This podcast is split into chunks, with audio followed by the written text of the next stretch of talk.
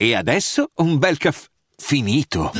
Perché rischiare di rimanere senza caffè quando puoi abbonarti a Caffè Borbone? Prezzi vantaggiosi, costi di spedizione inclusi, tante possibilità di personalizzazione e l'abbonamento lo sospendi quando vuoi. Decidi tu la frequenza, la qualità, scegli tra le cialde e capsule compatibili e crea il tuo mix di gusti e miscele. Mai più senza caffè con l'abbonamento Caffè Borbone. Tutte le info su caffè borbone punto com. Equilibrio vita-lavoro. Quanto spesso se ne parla e quanto spesso lo si invoca, soprattutto nell'era post-Covid. Dalle interazioni che sto avendo negli ultimi mesi, però, ho iniziato a chiedermi se esista davvero, se questa definizione astratta abbia poi un effettivo risvolto pratico, che se anche non possiamo vedere e toccare, perlomeno possiamo percepire. Intanto, equilibrio vita-lavoro, precisamente, che vuol dire? Io ho cercato a lungo una definizione che mi soddisfacesse e alla fine l'ho trovata. L'equilibrio vita-lavoro è uno stato di armonia e bilanciamento tra gli impegni professionali e le attività personali che ci consentono di vivere una vita soddisfacente e significativa. Quindi si tratta di trovare un punto d'incontro tra le responsabilità e le richieste del lavoro e i bisogni personali, come ad esempio il tempo che dedichiamo alla famiglia, agli amici, agli hobby, al riposo, al benessere fisico e mentale. Tocca però specificare che l'equilibrio vita-lavoro non significa necessariamente una divisione perfetta del tempo tra lavoro e vita professionale, piuttosto è una distribuzione consapevole delle energie e delle risorse in modo da soddisfare tutte le diverse dimensioni della nostra vita. Quindi riguarda la capacità di stabilire dei confini sani, di definire delle priorità e di gestire il tempo in modo efficace e prendersi cura di se stessi per evitare l'esaurimento. L'equilibrio vita-lavoro è un processo dinamico e individuale, perché ovviamente le esigenze e le circostanze di ciascuna persona possono variare. Quindi quello che è equilibrato per una persona potrebbe non esserlo per un'altra ed è importante che ciascuno individui il proprio equilibrio in base alle proprie priorità, ai propri valori e ai propri obiettivi di vita. Questa definizione la trovo bellissima, però c'è un anello debole e non parlo solo di questa spiegazione che ho appena citato, ma proprio dell'intero concetto di equilibrio vita-lavoro. E la fragilità di questo concetto trovo che stia proprio nel fatto che a tracciare i confini, a disegnare i limiti tra impegni professionali e attività personali, siamo noi. Noi che tutto sommato non è che sappiamo cosa ci faccia veramente bene. Noi che in fin dei conti tutta questa capacità di definire dei confini sani non ce l'abbiamo sempre. Magari ci accorgiamo delle criticità che comporta aver perso l'equilibrio, però non siamo in grado, o almeno non lo siamo sempre, di fermarci prima del limite.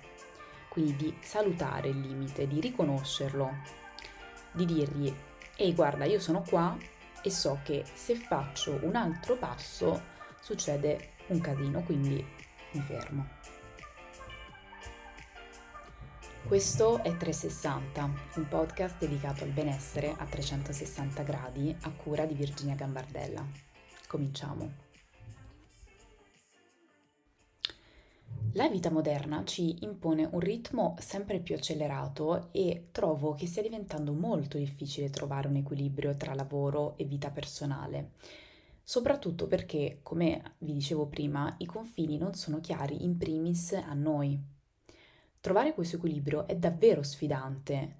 Le aspettative sociali e professionali ci spingono a dedicare sempre più tempo ed energie alla carriera, lasciando ad esempio poco spazio per il riposo, il tempo libero, le relazioni personali e anche il desiderio di eccellere professionalmente può farci perdere di vista l'importanza di avere un equilibrio sano nella nostra vita. Ora, uno dei motivi per cui facciamo così tanta fatica a trovare l'equilibrio tra lavoro e vita e a tenerlo, trovo che si nasconda proprio nel concetto stesso di lavoro, perché spesso identifichiamo la nostra identità, il nostro valore personale con il nostro status lavorativo e le prestazioni professionali. Quindi il lavoro diventa una parte fondamentale della nostra vita e tendiamo a trascurare gli altri aspetti come la famiglia, gli amici, gli hobby, il tempo per noi stessi. Questo può portare ad uno squilibrio significativo e ad un senso di insoddisfazione profondo. E anche la tecnologia e l'iperconnessione non aiutano per niente. Il lavoro oggi è fin troppo accessibile. Oserei dire che il lavoro oggi è onnipresente. Questo perché siamo costantemente connessi, email, notifiche, messaggi, e magari anche se non stiamo lavorando fisicamente, facciamo una cosa che trovo sia ancora peggio, ovvero pensare al lavoro. Magari mentre siamo in vacanza, magari mentre siamo a cena con la nostra famiglia. La verità è che siamo impegnati in modo costante e che la nostra società ci ha abituati ad affrontare una cultura dell'immediato dove siamo spinti a dare sempre di più. E questo può portare ad una sorta di autonegazione dove mettiamo le esigenze degli altri e le richieste del lavoro al di sopra delle nostre necessità personali. Quindi ci, t- ci troviamo ad agire sempre in reazione piuttosto che ad agire in modo proattivo per preservare il nostro equilibrio. In questo modo è veramente facile cadere nella trappola di perdere l'equilibrio prima ancora di rendersene conto, perché ci troviamo sommersi dagli impegni lavorativi, privi di tempo per tutte le attività che ci nutrono e in realtà ci portano gioia. Quando ci si accorge di essere in uno stato di squilibrio, può essere difficile rimediare e recuperare.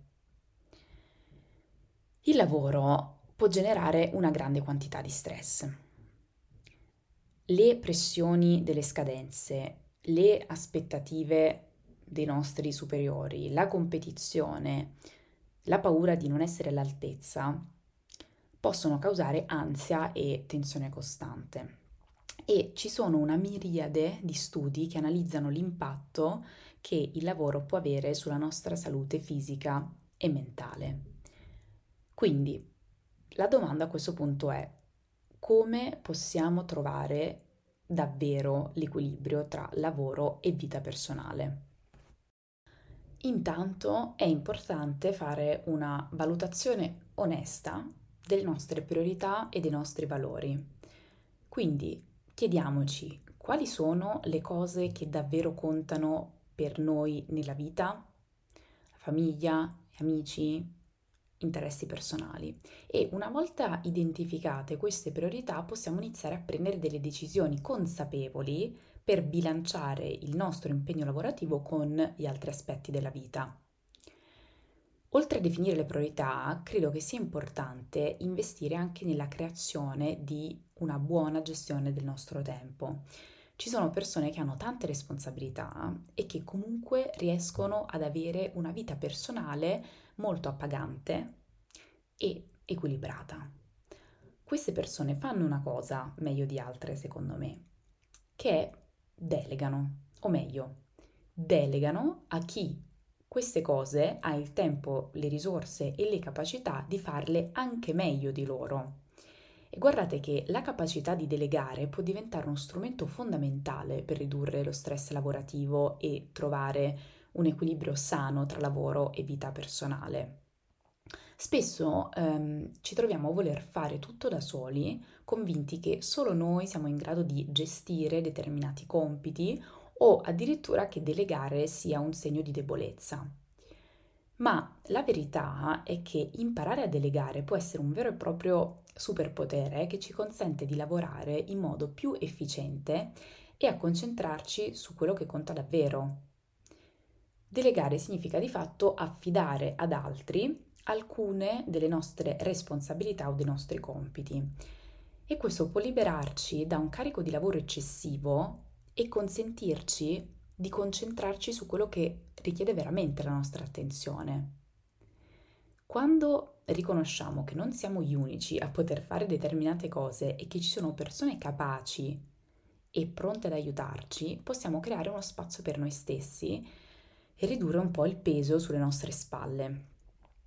Apro e chiudo parentesi, delegare non solo riduce il nostro carico di lavoro potenzialmente, ma permette anche lo sviluppo delle attività delle persone che stiamo coinvolgendo. Quando diamo loro la possibilità di assumere responsabilità e di affrontare nuove sfide, stiamo anche contribuendo al loro sviluppo professionale e personale. Questo quindi non solo allevia il nostro carico di lavoro, ma crea anche un ambiente di lavoro più collaborativo e motivante. Quindi, dopo aver fatto una valutazione dei nostri valori personali e delle nostre priorità e dopo aver creato un po' di spazio per noi delegando a chi di dovere, abbiamo bisogno di definire dei confini chiari tra lavoro e attività personale. E questo non è per niente banale e sappiamo anche perché. Una cosa molto utile, trovo, potrebbe essere quella di scriversi questi limiti, questi confini, proprio su un'agenda o su un pezzo di carta e renderli molto specifici. Ad esempio, io ho deciso che non rispondo alle email di lavoro fuori dall'orario d'ufficio. Oppure, a casa non mi va di parlare di lavoro. Una cosa che ho sempre ammirato in alcune persone è la capacità di non contaminare la vita personale con eh, delle situazioni lavorative stressanti. Ecco, avete presente quando uno torna stanco, incazzato nero da lavoro perché magari è successo qualcosa che eh, ci ha fatto saltare i nervi? Ecco, ci sono delle persone che hanno questo superpotere di intervenire sulle proprie emozioni e fare in modo che queste, quando sono negative e soprattutto quando sono generate da un contesto professionale, non si estendano a macchia d'olio ad altre aree della nostra vita. E io mh, questo penso che sia veramente un superpotere. È un superpotere perché queste persone non si lasciano rovinare una bella cena in famiglia o una serata tra amici per via di cose che, uno, magari sfuggono al loro controllo, quindi non dipendono da loro, due, non possono comunque risolvere in quel momento, e tre, su cui le persone che sono fuori dal lavoro, quindi le persone con cui stanno trascorrendo questi momenti extra lavoro, non c'entrano assolutamente niente.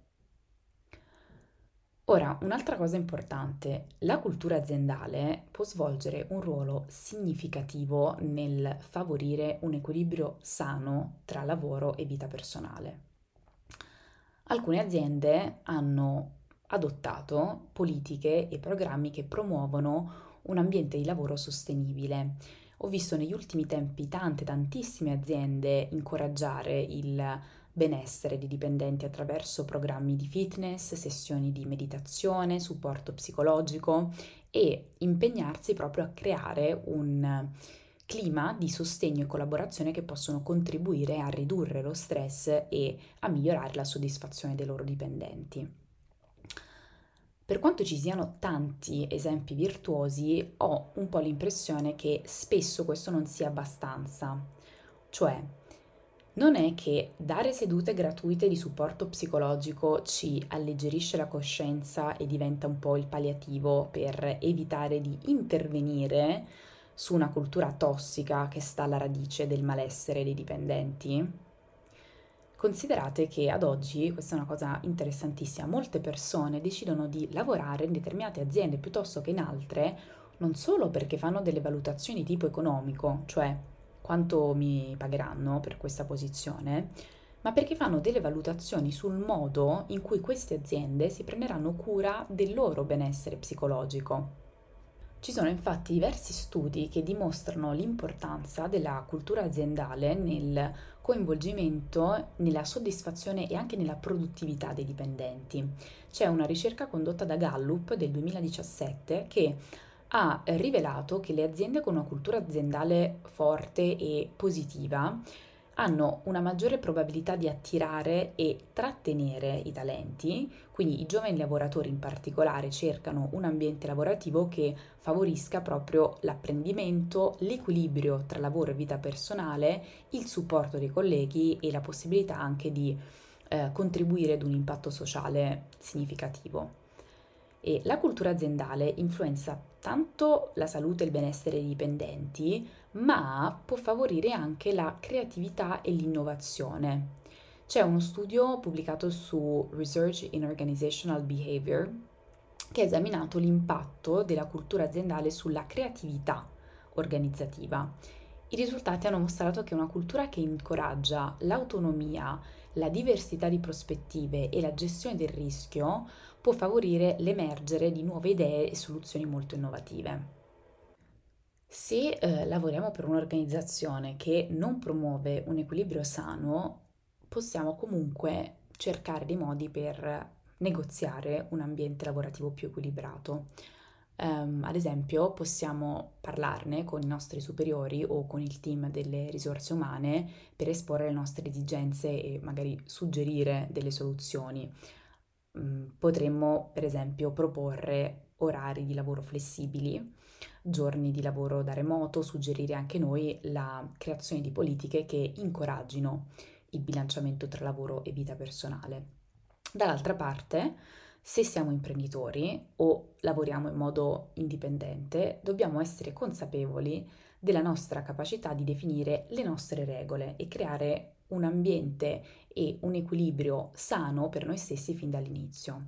Questo può significare impostare dei limiti molto chiari tra il tempo che dedichiamo al lavoro e il tempo che dedichiamo alle altre sfere della vita. Mm, anche pianificare delle pause regolari e concedersi proprio dei momenti per rigenerarsi. Ora, alcuni consigli pratici per rendere un po' meno astratto e un po' più concreto e personalizzato questo concetto di equilibrio tra vita e lavoro. La prima cosa, stabilire delle priorità chiare, quindi rifletti sulle cose che sono più importanti per te nella vita, come la famiglia, la salute, gli interessi personali, e assegna loro una posizione prioritaria. Questa dovrà essere un po' la tua bussola interna. Seconda cosa, fissa dei confini chiari.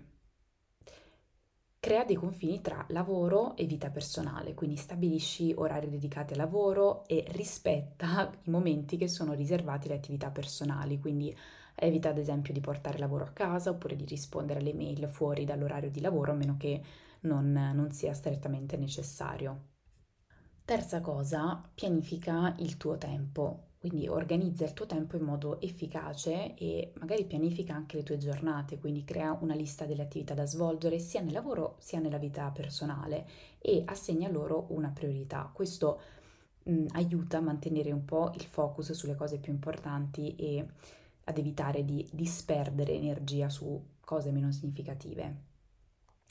Quarta, dedica del tempo a te stesso o a te stessa e al tuo benessere fisico e mentale, quindi fai attività che ti piacciono come lo sport, la meditazione, la lettura, eh, trascorrere del tempo con gli amici, mh, prenderti delle pause regolari durante la giornata per ricaricare le energie e rilassarsi è importante. cinque. Impara a delegare, quindi non cercare di fare tutto da solo, da sola, delega ad altre persone sia nel lavoro che nella vita personale. Questo ti permette di alleggerirti e di concentrarti poi sulle attività che richiedono la tua attenzione prioritaria.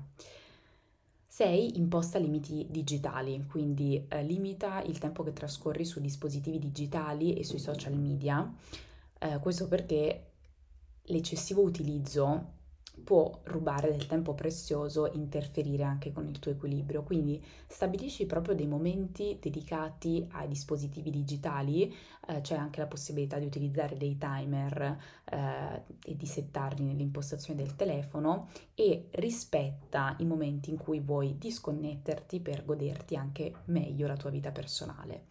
Ultima cosa, eh, non per importanza, comunica e eh, chiedi supporto. Quindi comunica con i tuoi colleghi, con il tuo datore di lavoro, con la tua famiglia, con i tuoi amici, sulle tue esigenze di equilibrio tra lavoro e vita personale. Quindi la comunicazione aperta e il sostegno sociale possono veramente fare la differenza. In generale, ehm, riconoscere i segnali di stress e sviluppare la consapevolezza sono dei passi cruciali per evitare di perdere l'equilibrio, e questo richiede di essere onesti con noi stessi, di ascoltare i nostri bisogni, i nostri desideri, e significa anche imparare a dire di no quando necessario. Spesso infatti ci sentiamo obbligati ad accettare troppe responsabilità, sia sul fronte lavorativo che sul fronte personale. Imparare a stabilire confini sani e ad avere il coraggio di dire di no quando necessario è un atto d'amore verso noi stessi, quindi non dobbiamo sentirci in colpa per proteggere il nostro tempo e la nostra energia. Hai ascoltato un episodio di trecentosessanta, un podcast dedicato al benessere a trecentosessanta gradi a cura di Virginia Gambardella.